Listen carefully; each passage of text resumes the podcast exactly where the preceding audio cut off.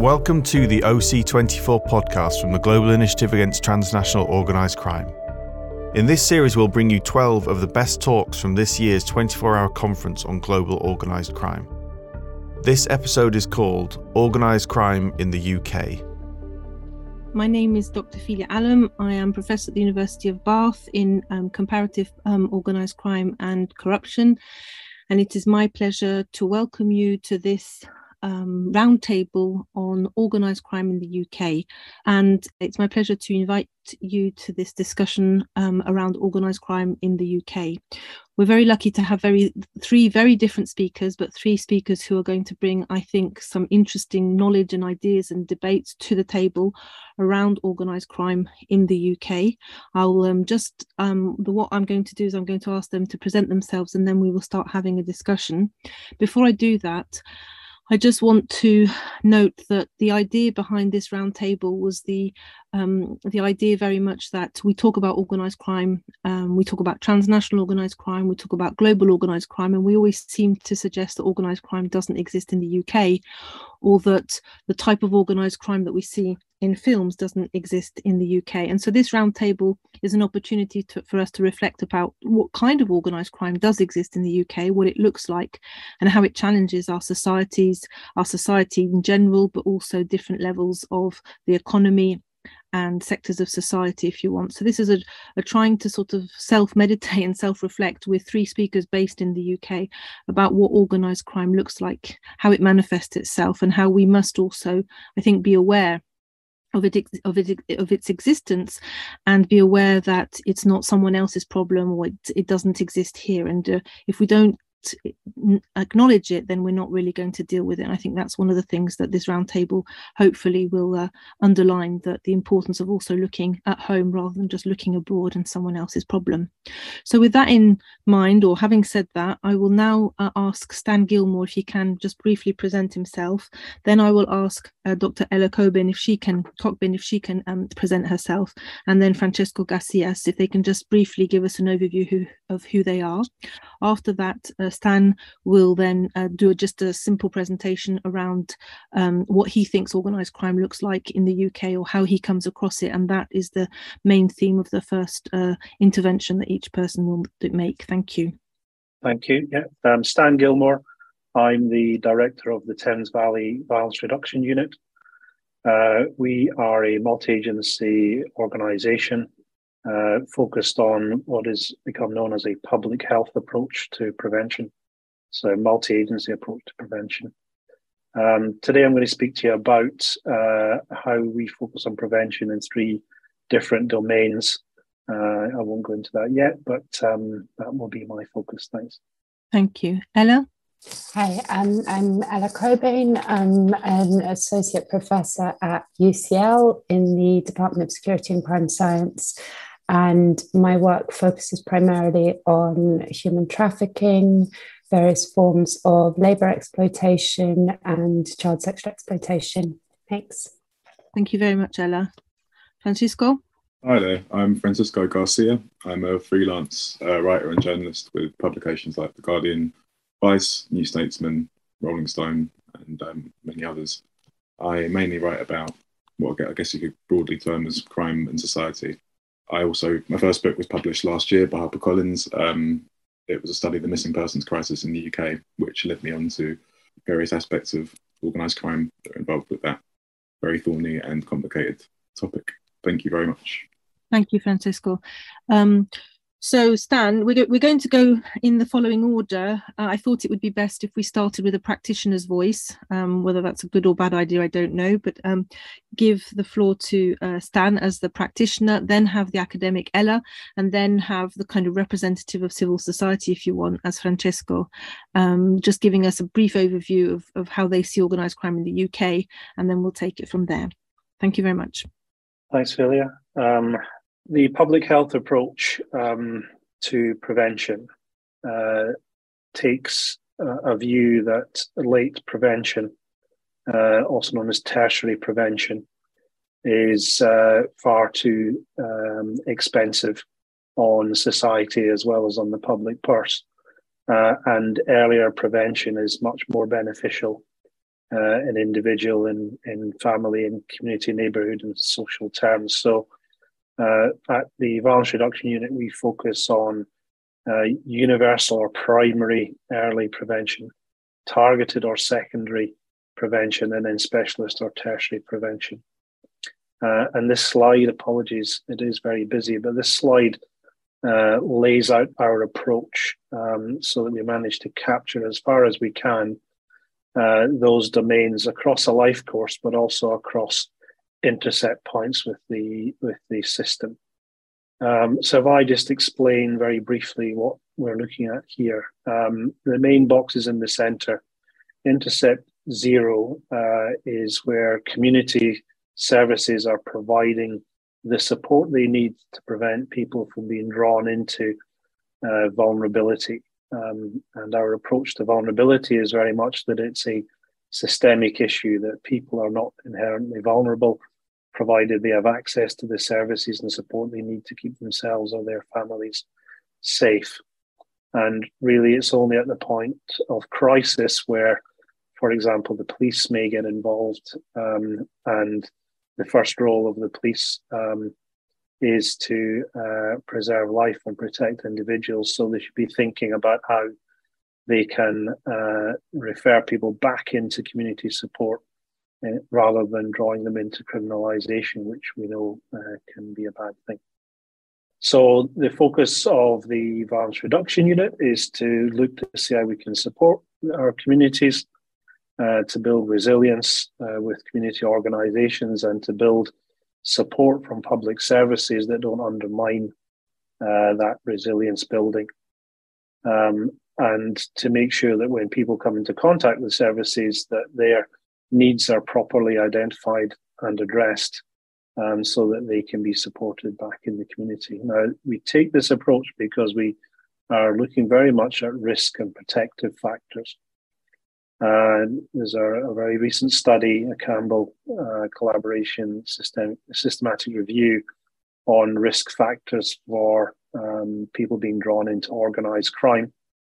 And those risk factors are pretty much uh, the same. The framing may be different, the syntax may be different, but the risk factors are pretty much the same as many of the risk factors we see across uh, criminology in, in terms of why people get drawn into and involved in crime.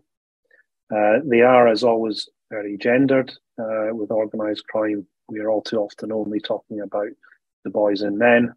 Um, and one of the approaches that we're taking in the VRU, the Violence Reduction Unit, is to try and engender the conversation so that we're actually picking out risk factors that are problematic for girls and women, and not just those that are um, that are worrisome for boys and men.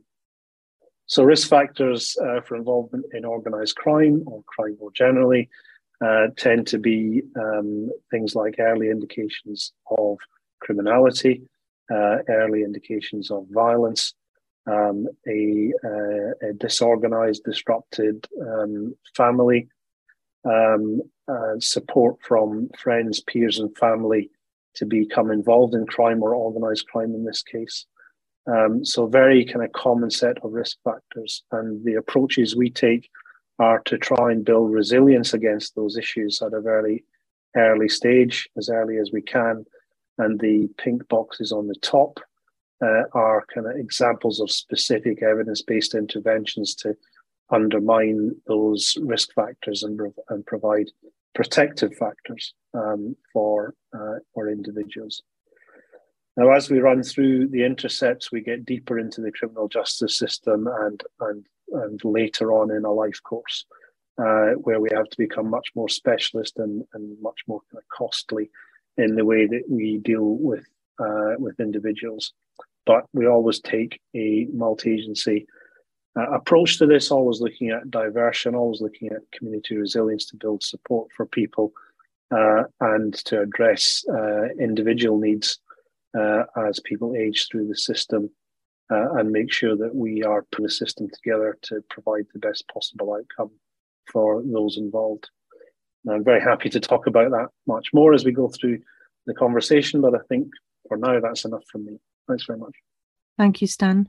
Um, Ella, would you like to give your overview of how you come into contact or, or, or see or uh, engage with what looks like organised crime in the UK? Yeah, so um, like I said, the vast majority of my work has focused on specific areas around trafficking and labour abuse and child sexual exploitation. So I can't pretend and I don't want to talk about organised crime in general. Um, it may well be that some of the points I raised do resonate with other forms of organized crime, and it would be interesting to hear the other participants and you know people who are here uh, listening um, what what your thoughts are on that. Um, but when we're thinking specifically about human trafficking and the more extreme forms of exploitation that fall under this um, so-called modern slavery umbrella, um, I think there's I think there's a few key things that really, really cannot be drawn out enough. And the first is that this is a field that is absolutely riddled with myths and, um, you know, really kind of sweeping generalizations and very dubious um, statistics and claims. So, I guess my first point would be it's very, very, very important to engage critically in this area. Um, in fact, what we're dealing with under this, you know, trafficking or modern slavery umbrella is really, really complex and contested territory. And um, there's lots of very distinct issues that fall under that, that have some commonalities, but require quite different approaches to analysis and responses. Um, so, some of the work we're doing at the moment um, uh, with the support of the National Crime Agency, has been looking at um, patterns in referrals to the UK's uh, national referral mechanism. So that's the formal process by which people are officially identified or not as suspected victims of modern slavery. And you see in there just such wildly that different issues that it, it cannot be that the same response would be effective in terms of, for example, trafficking of British children within the UK for sexual exploitation or trafficking for uh, county lines related criminalisation, um, sorry, crim- criminal exploitation versus uh, trafficking of Albanian women to Italy for sexual exploitation, who then come to detention in the UK. I mean, these are very, very different issues. Um, so thinking that a one size fits all approach will work, I think, is dangerous.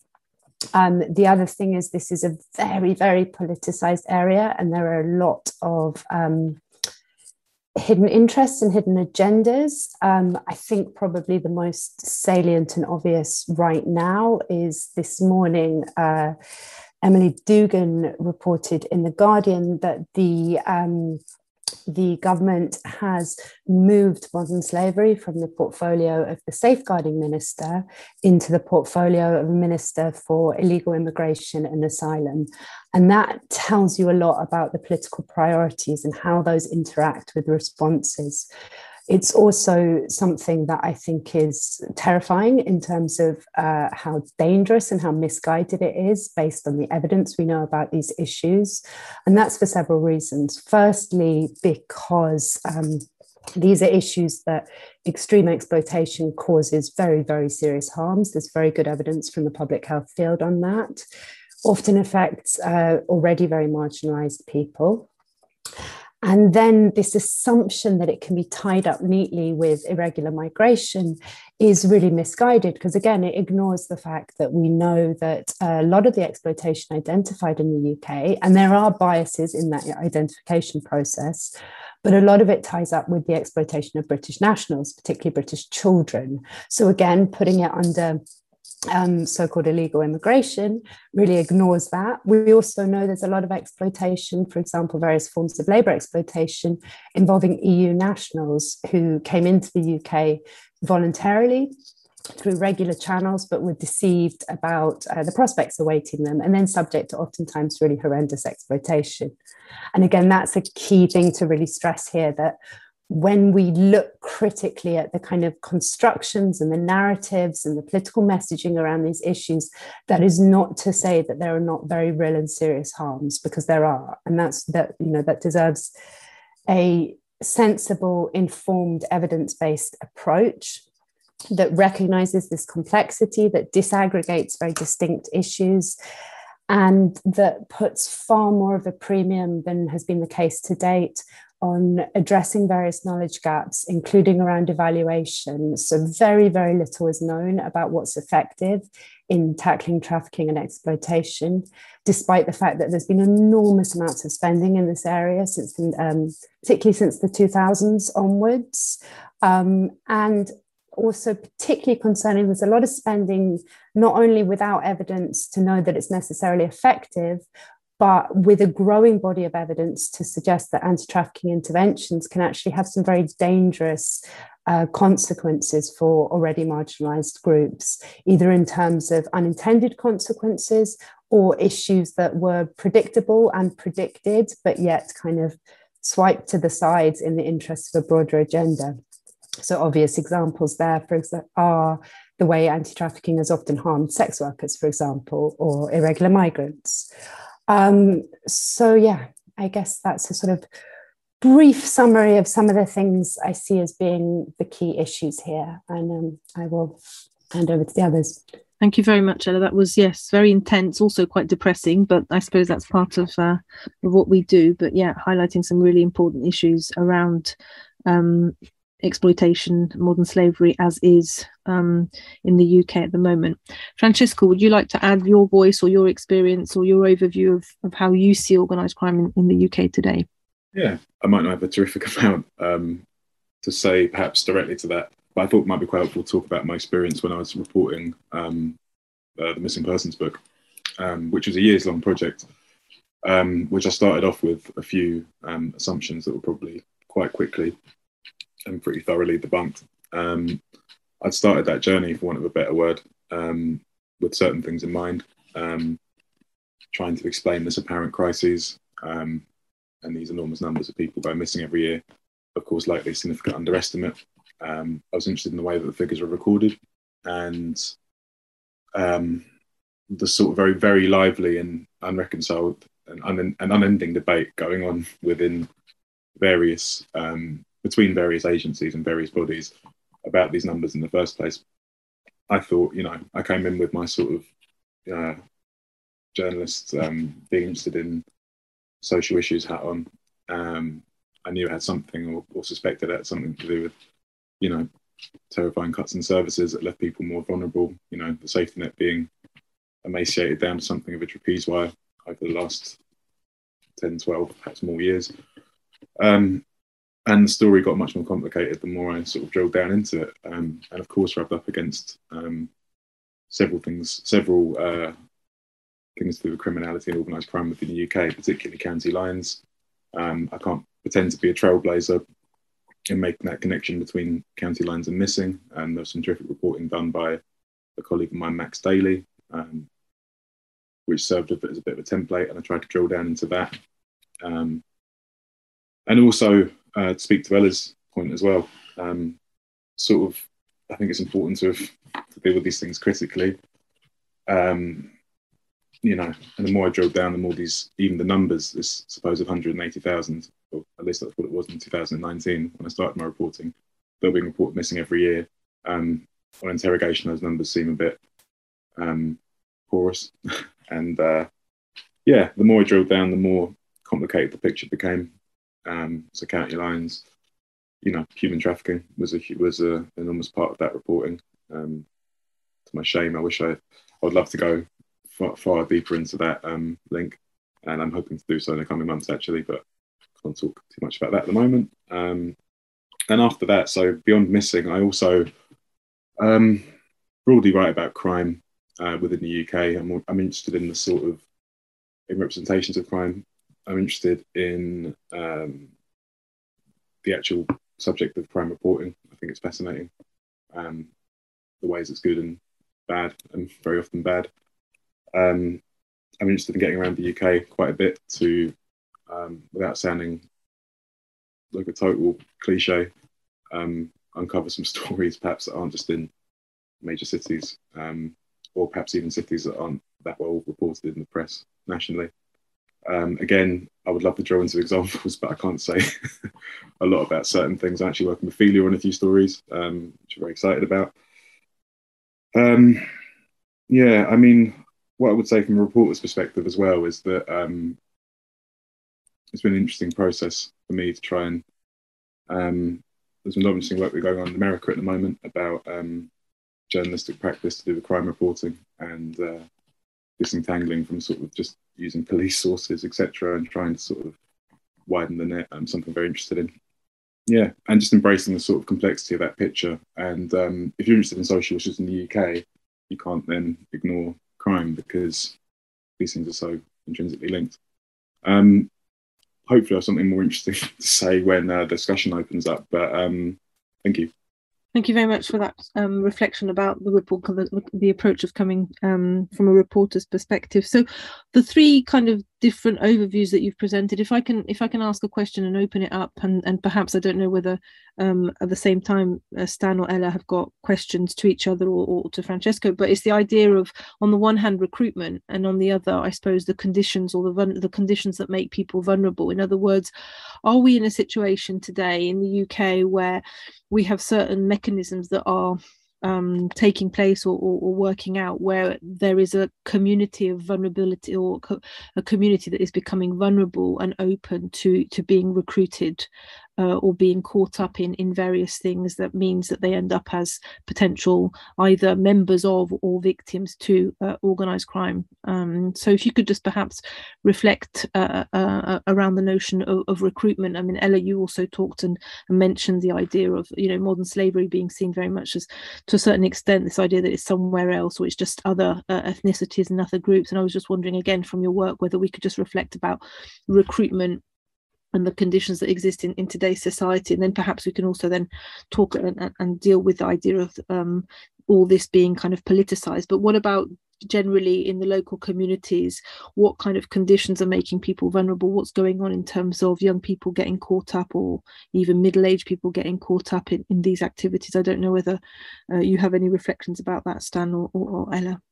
I'm very happy to to kick off. Just listening to uh, to what's been said there, and, and you know specifically Ella's points around the the drift that we see. Um, it's a it's a very common feature of organized crime, and is the kind of securitization agenda that that runs alongside it. Um, and there's always an interplay, and we're perhaps seeing some of that in practice now within within your sphere, Ella.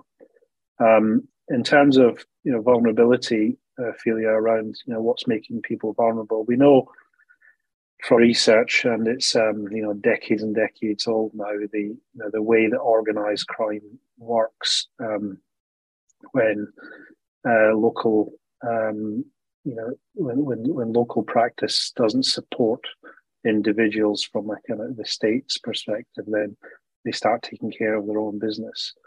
Uh, and I guess there's an issue at the moment around kind of multiple and layered vulnerabilities. We've had COVID uh, and what that's done to communities. We've got issues uh, that we all know about around um, global security and and, and around uh, kind of cost of living.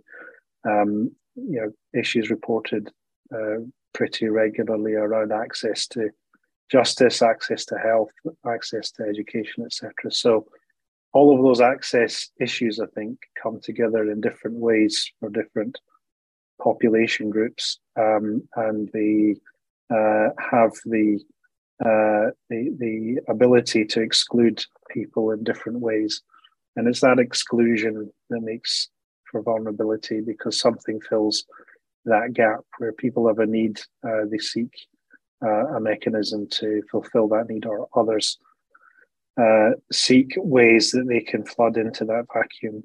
Um, and we start to see uh, informal uh, ways for things to be resolved.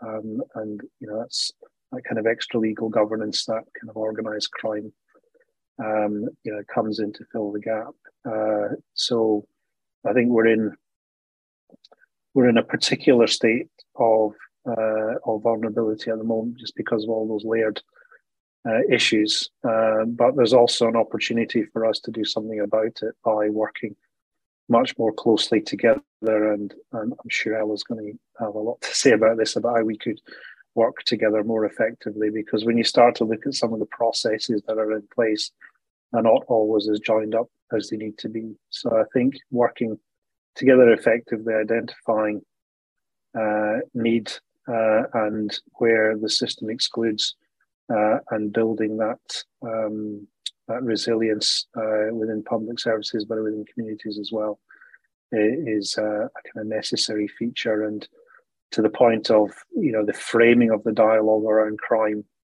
Uh, again, we've seen changes in that framing uh, that have happened over the well, with intensity. I would say over the last five years, um, and we need to be thinking about that. That's why we're I'm really uh, pleased to hear uh, Francisco mentioning it, um, because it, it when you when you frame crime and organized crime in a in a way that points towards a securitization agenda, then you start to have mindful interventions that, pro- that produce um, inequality and that produce exclusion. And we, we have to be guarded against that. We have to make sure that we uh, are alert to that uh, as it's happening. Um, that's my that's my throw in. I don't know what. Yeah. Can I can I just ask you a question in relation to that then, Stan? From your perspective, would yeah. you say that I don't know, I'm going to put you on the spot, whether organised crime you feel is is actually a priority in the police force at the moment, or is it not prioritised, or is it unpackaged in a way that, you know, we make it into different forms of crime rather than a general idea of organised crime, because obviously organised crime is is is so complicated and and as, as Ella mentioned also sort of, you know, myths and stereotypes are easily put with that. But do you find that, you know, uh, the framing of it is is organised crime something that the police is in interested in or is it kind of we've just got so many other things going on that we're not kind of necessarily prioritizing our understanding towards it? I feel that police and, and law enforcement more generally in the uk are very focused on organized crime um, at a very kind of local level. Uh, and there, there there there is resources looking at it at a kind of transnational level as well. Um, but it is, um, as kind of Ella's mentioned, it is difficult to retain a focus um, on what what to do about it when there is a stretch. Um, so I, I, think we're always at risk of being pulled in too many different directions. Um, but that is the nature of organized crime. It's it, it's not one thing. Uh, it's a vast number of different things. Um, but that's why we take the approach of kind of risk factors and being focused on them rather than on how necessarily it plays out, um, because it plays out in so many different ways, born from the very same familiar risk factors. You know, we know where crime and organized crime ends. You know, it ends in the kind of despair that uh, that we that we read about, that we see. Uh, often begins, uh, generally begins in those adverse experiences within a kind of somebody's life journey it's how those things come together in the middle that that, that are much more complex. Uh, but if we can focus on early prevention of of building systems that identify need um, to prevent vulnerabilities from growing, then uh, that, in my view, is the way that we can tackle this without being drawn into um, specific areas, specific commodities, specific thematics. Um, uh, and and to do a much better job of pulling the system together for prevention. Thank you. Ella, can you can you also talk to the idea of, you know, how how or perhaps explain to us a bit around your research in terms of how young people perhaps get caught up in in human trafficking, what that looks like from from your specific research because it's I wouldn't say sexy, but we talk a lot about human trafficking and as you pointed out and I agree, we don't actually know what that looks like or what it actually means and it means a lot of pe- a lot of different things to different people. So I just wish whether you, whether you could just perhaps, you know, give us your overview of what human trafficking in the UK looks like. And again, as you say, there's also a kind of quite um, a kind of a push to identify and accept that actually there are a lot of British victims to human trafficking, and it's not just women, as you say, Albanian women who've been trafficked to Italy and who end up in the UK. Obviously, that is quite a, there is that pool of women, but also uh, understand that you know British children are also part of that vulnerability and part of. So, if you could just give us an overview, a better understanding of your research and your findings around that, I think it'd be very interesting. Um, yeah, sure. So I'm sorry to be that person over and over. It really depends. Um, I guess what what maybe makes trafficking a little different from some of the other areas is there's a sort of dual process of recruit, recruitment or involvement, whichever way you look at it, in that there's an involvement as an offender, and then there's also a kind of recruitment and involvement as someone who's being exploited, so uh, you know, offender victim, so to speak. And there's a real tendency to kind of oversimplify both of those and frame it as these kind of super organized criminal masterminds on the offending side and then kind of very very kind of idealized versions of victimhood that real people can't often live up to because no one could um, and in reality it all gets a lot more messy. And one thing that we see quite a lot in trafficking is this sort of interplay between offending and victimization and that then presenting really really fundamental challenges for responses. And i i don't think there's necessarily any easy answers at all. Um, i think it's an issue that doesn't get nearly enough attention because because it is so important and it's so challenging from the perspective of you know what do you do if you have someone who themselves has been heavily exploited but is also kind of grooming or exploiting or um, contributing to harms against others. And that's particularly challenging when you're dealing with children, but it's also very, very challenging when you're dealing with adults. Um, so, I, I mean, there's, there's been huge research gaps around offenders uh, funnily enough, in the trafficking field. So it's an area that there's comparatively little which is known about. There's some really good new work from uh, Rose Broad and Dave Gadd at Manchester, where they interviewed modern slavery offenders in prison. And again, very much echoing some of the things we've found around uh, child sexual exploitation and around labour trafficking, um, that this kind of hyper organized criminal masterminds thing just doesn't really hold up to scrutiny and things like opportunism often play much more of a role.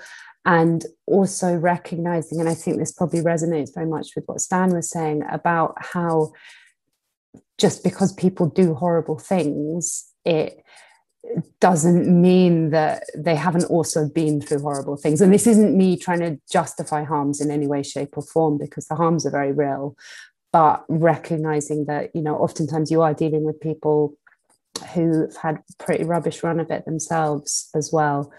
And that's then so yeah no no easy answers. I'm a big fan of starting to think more in terms of a kind of public health type model and actually paying attention to prevention because there's been a lot of lip service around prevention over the years. And oftentimes you find that you know the things that are framed as prevention are really just awareness raising and it's not necessarily actually going to help if you're not kind of offering better alternatives and exit ramps and the support that's needed.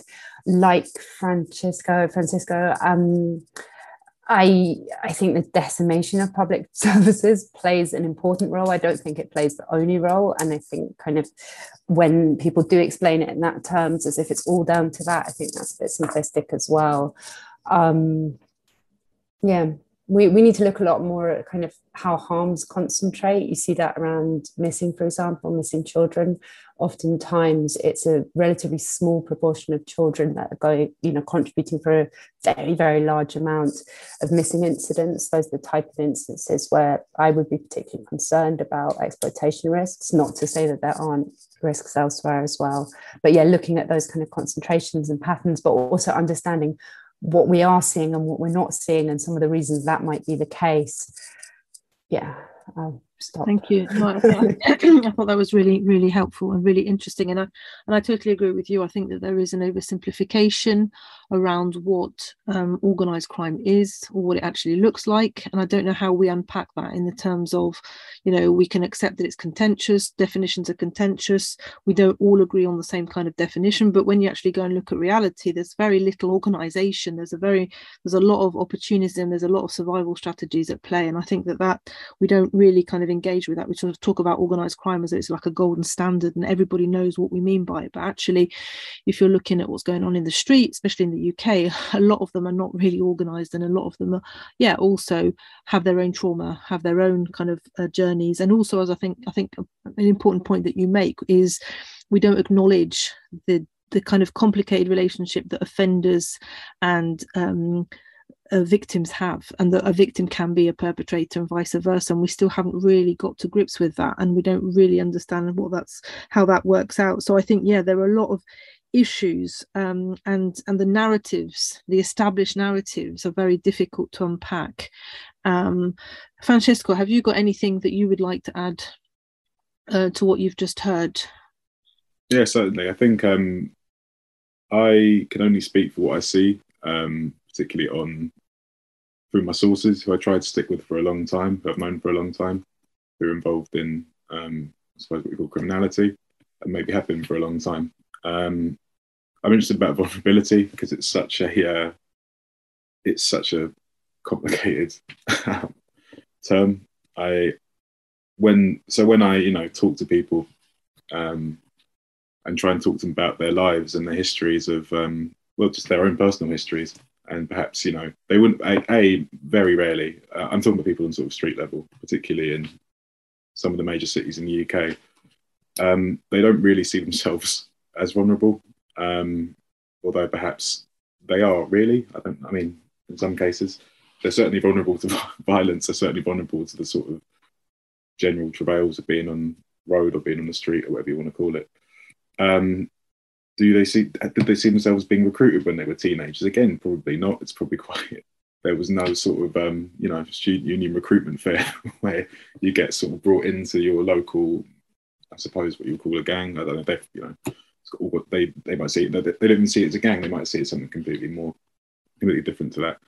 Um so yeah a lot of these people that i know a lot of people again i've worked with for many years um and know fairly well uh, it's it's not something static. Their um their status, the way they actually live. They actually some people um it's probably a I don't know if it's a helpful way of talking about it, but they sort of pinball in and out of what you call criminality. There are lots of periods where, or periods where they're not involved. You know, they're they're doing something else with their lives, and then something will, will occur. Perhaps you would call that a vulnerability opening up in their life, maybe, and they're dragged back into doing whatever they were doing before. So it's fluid. It doesn't really stay static. It's not again, it's not you can't. Um, these aren't characters in a in a in a novel or something. They're not, they're not written characters. They're actually people with three dimensional people with um, complicated lives. Often, as we all have complications to our lives, but they've got you know they they it's not and their self perception isn't quite um, well. They probably, some of them are frank about the fact that they're involved in criminality. Um, but they don't perceive themselves as being sort of organized criminals or like part of this um you know it's it's sort of um it'd be ludicrous to them to them if I started coming out with that to them. They would just think that's funny to be honest. Um some of them also I think about this fluidity. I mean that also involves being in and out of the criminal justice system. Um and I, some of my work that I'm trying to sort of build on now is people um people who were perhaps committed quite serious criminality in their teenage years, um, in some cases quite high profile crimes, who've been in the criminal justice system for a long time and basically missed their entire adolescences and, and early adulthood and are coming out now and and um, emerging into a very different world and not just in terms of services but in terms of how do I put it the uh, a vastly a vastly altered society in so many different ways.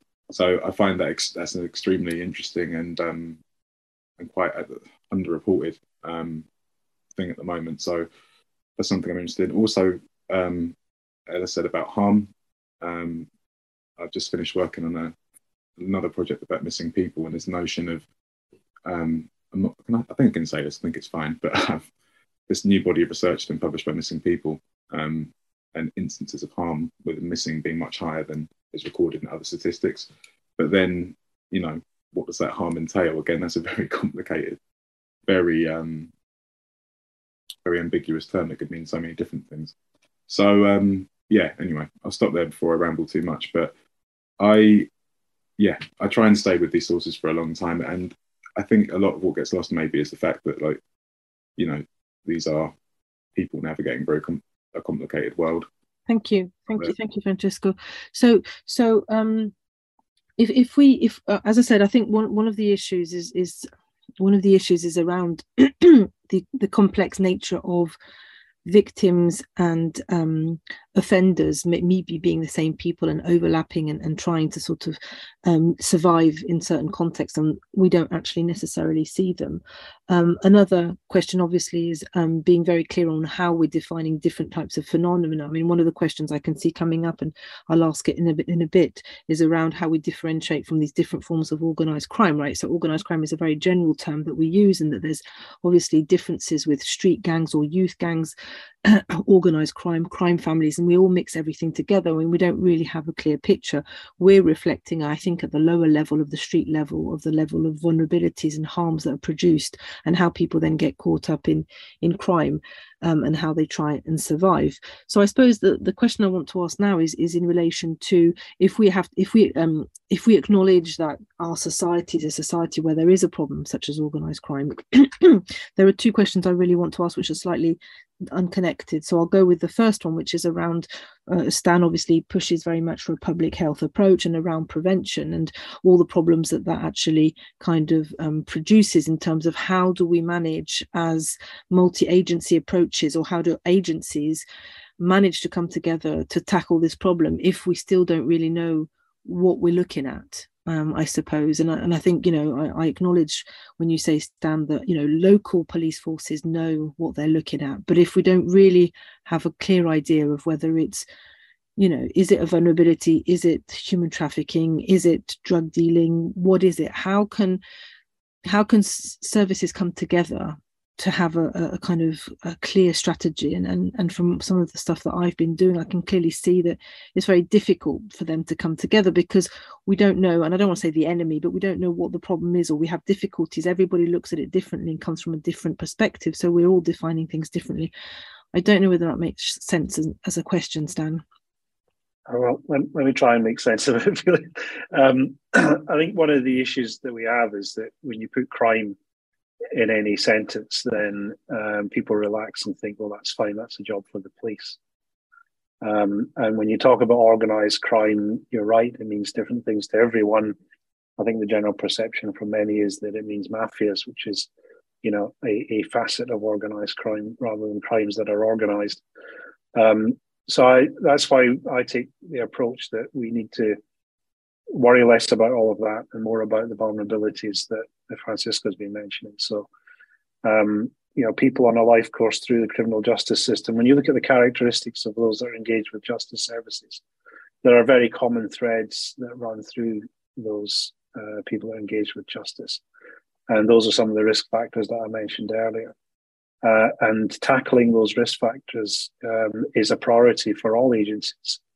So when you're talking about um, again back back to the risk factors that were mentioned in the in the Campbell study around risk factors for recruitment into organised crime, um, same risk factors that you see everywhere. They're just framed in different ways. So they talked about low educational attainment. In other areas, you know, the discussion will be around low IQ. Um, they talked about um, self control, probably one of the biggest researched uh, areas in criminology around involvement in crime. Uh, others might call that impulsivity. Um, but when you start looking at the characteristics of people that are caught into these systems, you'll often find issues um, that you know emanate from their kind of disrupted lives. And both Ella and Francisco kind of mentioned what that might look like for people. So impulsivity may be a feature um, if if you don't have a lot in your life, you might make some very impulsive choices to grab anything that comes along that looks like it might make you better. Now, whether that's a meal or a drink or you know a piece of clothing or a friend, um, we we know from research that people that have very little uh, find it more difficult to kind of turn their back on things when they're presented to them. I've just seen Simon's comment pop up, and that was maybe my next point. When you look at characteristics of those caught up in justice services, there are huge neurodiverse and neurodisabling conditions that uh, that are very prevalent. Um, so the people that you're talking to, Francisco, I would have thought um, there would be lots of undiagnosed neurodiverse, neurodisabling issues there because they are so prevalent in uh, in justice involved individuals.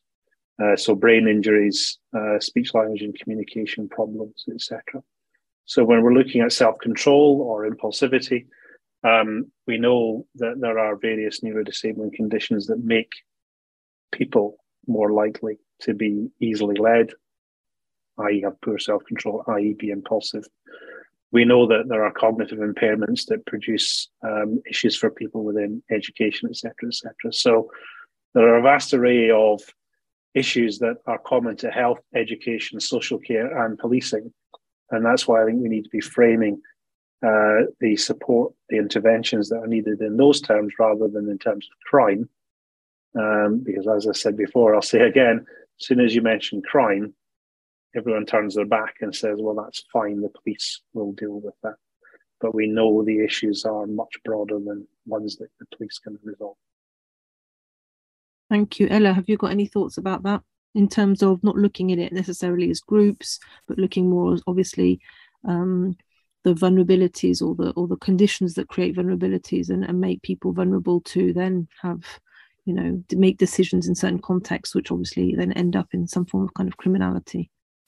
Yeah i think i think it's really important to be really careful about the potential for stigmatization as well when we talk about some of these things. And i'm i'm all for evidence you know collecting better evidence and evidence informed approaches. I think we also need to think about you know issues built into systems. And i don't know um i i, I honestly I, I don't know Stan's area enough to be able to comment sensibly on the stuff he was saying. Um but some of it made me really uncomfortable listening to it. And it's something i'd like to hear more about and discuss more. But i, I think and I, I, I don't from everything he said so far i don't think this is an intent thing for it to sound for it to sound really stigmatizing but I, I do i do worry about this idea that like well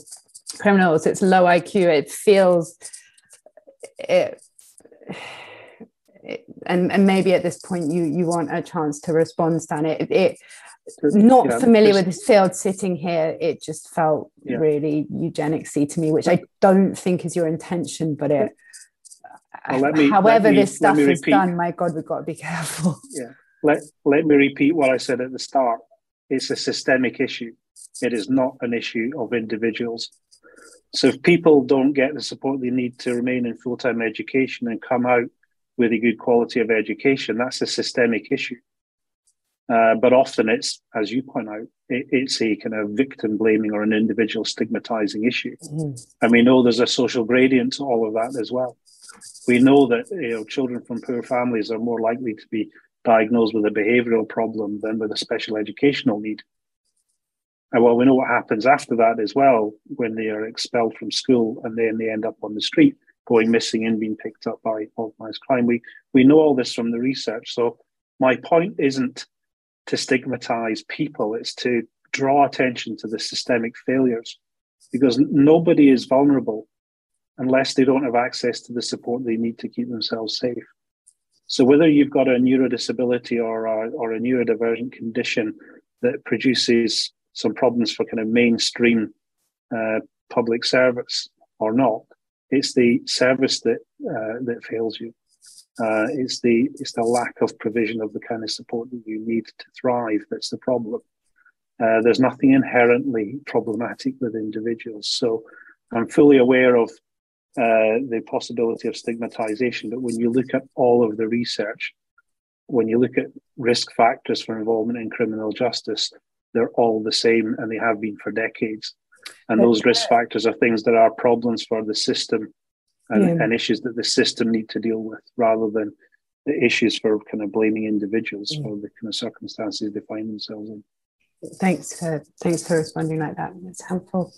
Um, I guess the, the that was my sort of gut reaction to some of those points. I had beyond that, I think one thing that is routinely overlooked in the area of crime is the importance of opportunity. So there's a, you know, really kind of growing, growing body of research showing that crime, people are not, you know, like Stan said, people are not inherently criminal. People probably vary in their propensity to commit crime, but one of the factors that then interacts with you know propensity is the environment you're operating in so and a lot of interventions are focused on this kind of person that's criminal thing so there's a lot of value in also looking beyond that and looking at the opportunity structures that help produce crime both in terms of the kind of immediate physical and social environments and also looking at the broader kind of structures and systems. So, in trafficking, for example, um, one of those you know, structures you would want to be thinking about is uh, immigration policy and opportunities to travel safely and legally. You'd want to be thinking of things like labour market enforcement. Um, and so, yeah, so I think the opportunity side gets forgotten a lot, and I think that's a real missed opportunity. Um, sorry, that wasn't meant to be a bad joke. and then um, the other thing I think that's really worth underlining is that in terms of responses, not all responses need to come from the state. And this is not me saying that there is, you know, I think there's absolutely a role for policing when we're talking about, you know, high harm issues. I worked for a long time on child sexual exploitation. I I'm happy. The, the kind of cases I worked on, I'm happy to see these uh, the people involved prosecuted. I'm not suggesting getting rid of that, but I think there's an over reliance on policing, and I think there's part of that is like Stan said. I think it's involving other agencies, for example, public health agencies, education, etc.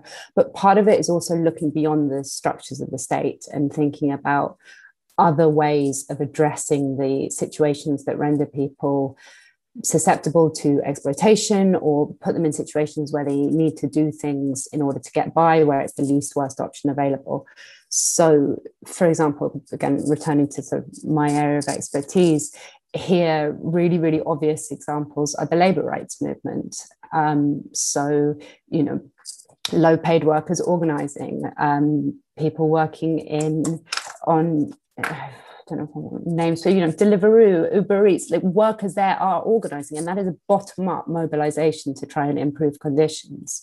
Very similar what you see around the sex workers' rights movement globally, which has very much kind of, you know, grown and grown. And that's about saying, you know, it's not it's not rescue, it's not state intervention that we're after. It's about being recognized as workers and being able to work safely and to organize together to improve our material conditions. So I guess my sort of that would be an extra sort of missing piece of the puzzle for me is this assumption. And you see it as well around child sexual exploitation. There's huge amounts of money goes into policing. Policing it properly is very important, don't get me wrong. But neglect of you know um, grassroots services, neglect of services that specialize around um, uh, children from minoritized backgrounds and those kind of non-state interventions that can be hugely hugely valuable and are often forgotten about and underfunded. Thank you. Thank you. That's very helpful and uh, interesting to sort of counterbalance as you say the the policing kind of discourse. Francesca have you got anything else to add before i start looking at some of the questions that have appeared um, um, yeah. yeah in terms of also in terms of missing gap or what we don't know of what we do know and also who who not whose fight is it but you know if the state is is weak or not really resilient enough and policing can't do it on their own how do we kind of create an alternative sort of uh, social capital if you want how, how do we create that when we're obviously also this you know not necessarily in a great place economically as a society mm. I might have to come back to that. That's going to require a bit more thought than I can muster right now. But I was going to actually want to say, to pick up on what Ella just said, the thing I hear a lot from people um, uh, one of the biggest things is housing. I hear an awful lot about that.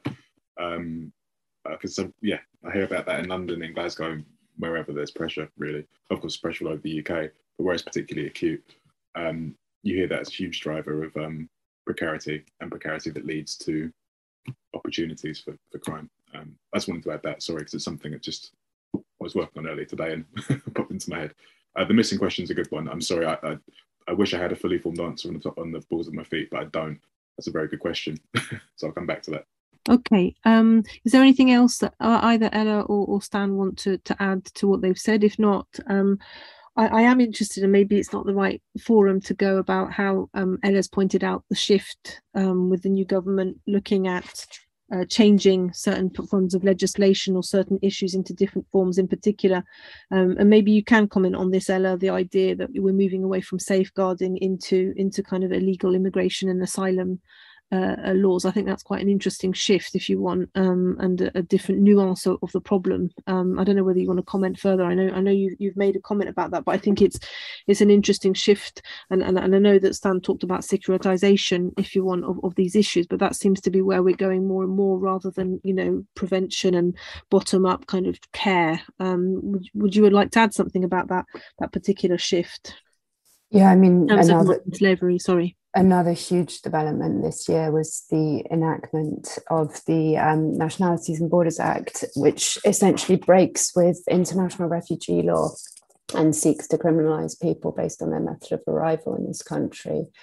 Um, and again, I think it, I think it points to us heading in a very, very scary direction, and it's very important to inform ourselves and organize and resist around these things. Um, I think it also kind of intersects with some of the things that Francisco's been saying, also what Stan's been saying around securitization, like 100%. I mean, this is classic here.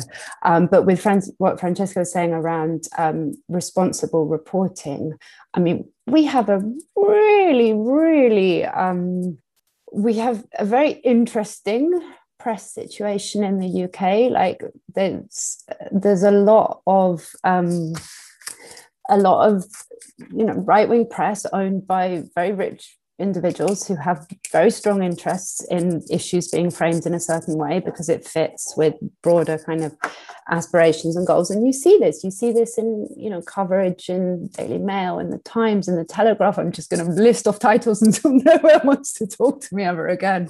Um, but no but i mean this idea that you know that um, asylum seekers are all criminals they're all you know coming to destroy the british state and british values i mean there's grotesque narratives that put out there to the point i mean we did some work earlier this year around the war in ukraine and the associated um, risks in terms of trafficking and exploitation. And one of the key arguments that came out of that, and that was an evidence-based roundtable with you know over 100 experts participated, lots of different backgrounds, thinking about where the risks lay. One of the key arguments was that the visa system was in itself creating an exacerbating risk. And that visa system can be seen as a product of the UK's fixation with the hostile environment and kind of migration control. I then got asked to go on Times Radio to talk about this report. And one of the questions I was asked on it was, yeah, but you, you know, you're saying that one of the key recommendations is to get rid of visas for Ukrainians. But if we do that, surely, you know, all the terrorists are going to come in. And th- so there's these kind of these mad, like extreme scaremongering narratives that have built up and built up over the years. And you see it as well in like another area I work a lot on, which is child sexual exploitation. And this really kind of concerted push over the last decade to frame child sexual exploitation as a Muslim problem. And these are not kind of spontaneous developments. There is a lot of kind of interests behind it and politics that they serve. And I think we have to be enormously careful and there's a huge role for good critical reporting in the press as well and we should really celebrate the people that are doing that. And and so that's the, that's i suppose the last point i want to make before before i i, I go on to uh, some of the questions is the way that you know, and, and we have Francesco here to, to sort of perhaps answer the question, but the idea that perhaps organized crime is now more and more used as a political instrument. I know I did uh, my first one of my first lectures last week with my fourth years talking about stereotypes and Italian mafia, and they were all very kind of very quick onto the idea of using stereotypes as political tools and how you kind of create the other and the fear of the other. And I know that this has happened for a long time, but now it seems as though everybody's coming together to do that, and therefore maybe we're not only making organized crime a kind of space of making it into a security issue like we did a long time ago but also into a political tool to kind of i don't know whether it punish the, the punish the poor or punish whoever the political elite want to but is there perhaps that danger that you know organized crime as you say, you know, there are huge gaps of information. That I think there's a lack of political priority, a lack of political interest in the whole different elements and dimensions of it. But do you think that we, we are coming to a point where more and more now um, we are going to use organized crime as, as, as a vehicle for, you know, going and, and, and punishing certain groups or certain ethnic communities or whatever in, uh, uh, as a result of a political agenda? I just I just want to maybe capture your your thoughts on that, and then I'll get a quick a few questions because I know we're starting to run out of time. So I don't know whether Stan or Francesco Orella, you, you might want to respond to that. The idea that now, in particular, we can start to see that more and more. Stan, I think as ever, um, there is a risk in othering when the kind of narrative becomes as febrile as it as it as it yeah has done and and possibly will do more of. Um, you know, we we see um, we see changes in the way that you know items are discussed and matters are discussed. Um, and those of us that have been around long enough or, or, are researching this deeply enough can kind of feel the winds of change uh, blowing in, in as in the kind of wrong direction in some cases when we're when we're looking at doing things that don't have an evidence base. Now, Ella's point at the start was that the kind of lack of an evidence base in this area, and again, you know, that's well reported in terms of organized crime. We don't really have a great evidence base around prevention, do we? Uh, and you know, when we start to look at how do we prevent these things from happening, even if we do develop an evidence base, well, who's picking it up? You know, who's working on that evidence base and actually working alongside it to make it happen? Um, you know, there's a there's a question if I can address in the chat kind of speaks to this really. Um, you know, around the kind of punitive nature of justice. It's not justice that's it's not just justice that's punitive. Um, you know, everything, every public service uh, uh, can be punitive, whether it's medicine or social care. Um, you know, they all have a, a punitive edge, don't they? Um, now, the criminal law, rather than justice itself, the criminal law's there to punish people. It's there to punish people for the non-typical behaviours that are deemed to be criminal. Um, but justice services are not necessarily there to do that. They're there to get the best outcomes, aren't they? Um, you know, the the kind of stated uh, aim of kind of youth justice services is to prevent criminalisation. Um, so, although the criminal law may be there to punish justice, certainly that's not the main feature of it. The main feature is to get justice, and that doesn't always necessarily mean to punish people. But where the criminal law punishes non typical behavior, we have to ask ourselves why some people find it difficult to behave in non typical ways. And this is to your point, Ella, again, around stigmatization. That stigmatization has happened and is happening, and we need to talk about it. So, problematizing the issue to say, why are there so many people in prison that have a brain injury? Because 70% of people in prison have a brain injury. Um, why are there so many people in prison that have a speech, language, and communication difficulty? Because 90 odd percent do. So the question is, why is this happening?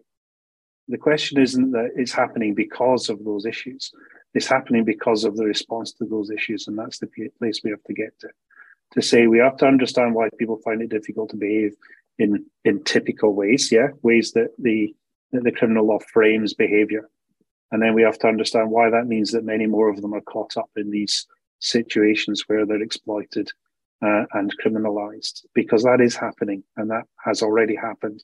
And that's the thing that we need to reverse. But we need to be very careful, uh, as you pointed out, on the narrative, because it's quite easy to take this narrative if you are so um, you know, uh, focused uh, and to pervert it for different uh, different outcomes. So we have to m- maintain a kind of solid stance that um, community resilience uh, is uh, is is vastly important, and that public services have a great role to play in that. Uh, and it is not simply a, a, a, job for the police to police our way out of these issues. It's a job for us all to work together to have better outcomes. Francesco, have you got something to add? Uh, I suppose I just want to go back to Ella's point as well about the politicization of crime reporting and the press. I mean, that is that's been going on for an awfully long time, I suppose. But there is a feeling, certainly, that's accelerated and, and maybe gotten worse in the past. I don't know how, how many years. Um, I think part of that, I mean, it, it's not right to hark back to a sort of fantasy golden age where you know, fully funded newsrooms, there was money sloshing around. That actually just meant in some cases better funded bad journalism. That was the, that was the, that was the history of crime reporting in this country for a long time. But um, I feel you know it's not well resourced, particularly good, particularly investigative reporting work or um, or more in depth um, reporting that's actually seriously treating some of these these subjects. Um, well, it takes money and time, and those are commodities that are in pretty short supply within British journalism um, and have been for quite a while. Um, how to remedy that, I don't really know. Um, you know, I would love, I would love to know, but I guess there's always space for for good stuff. Good stuff is always produced. How to improve that situation? I mean, I'm sure there are there must be a model that works. I just don't just don't know it. Thank you. Thank you.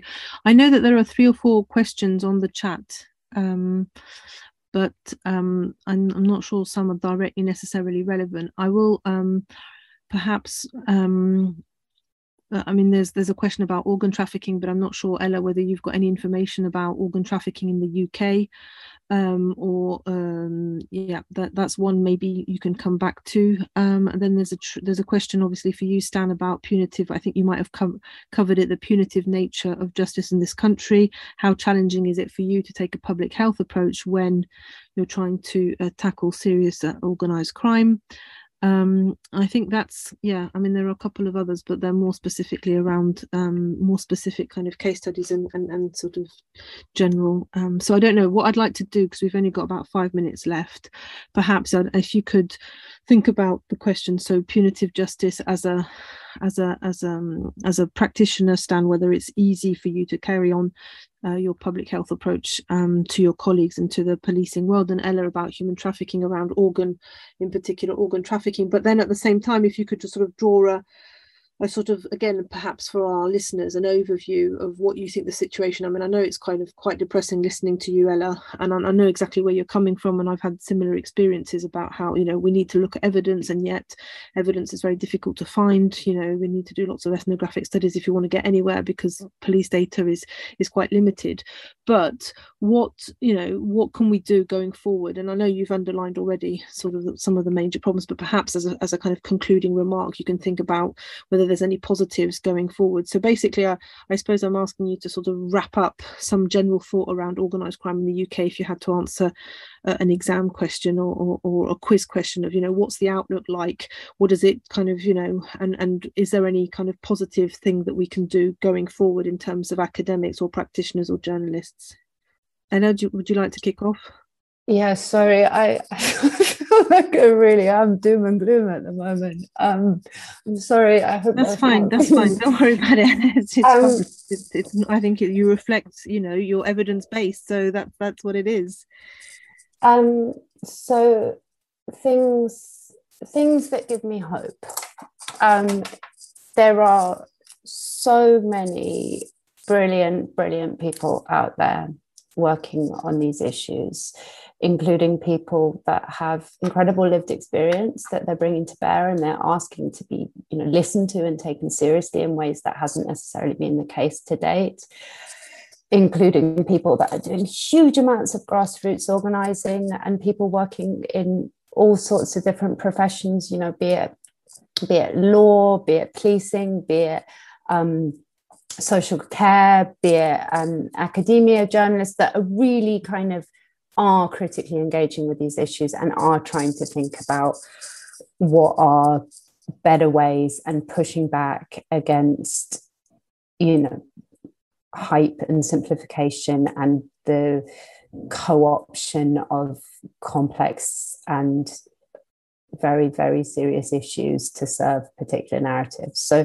that gives me a huge amount of hope. It also gives me lots of people that I can fire off um, expletive filled WhatsApp texts to when otherwise you would just be bashing your head against I'll, I'll leave you I'll, I'll, ask you to stop there with that positive otherwise you'll go back and we've only got two yes positive. That, that's my biggest positive. Yes well I think that's a good that's a good way to leave a good place to leave it. Stan have you got anything else to sort of summarize or be positive about Well, I think building on that um, that grassroots uh, is an important feature, and building the evidence base is uh, an important feature. Um, if you can point to an evidence base, then you're on the right journey. Uh, even if policy and practice is taken uh, uh, in a different route, if you can always point to the evidence base, then you you've got a, a, compass there, haven't you? Um, that lack of a substantive evidence base, um, you know, one that we can subject to systematic review is a real kind of important area that we need to plug, and it's an area that we in the VRU are trying to you know, do a lot about. Uh, how do you mobilize? How do you implement? How do you build an evidence base sufficient for um, for a kind of evaluation? So uh, that gives me hope that we'll keep building an evidence base regardless. Good, thank you. And Francesco, apart from submitting your manuscript, anything else positive?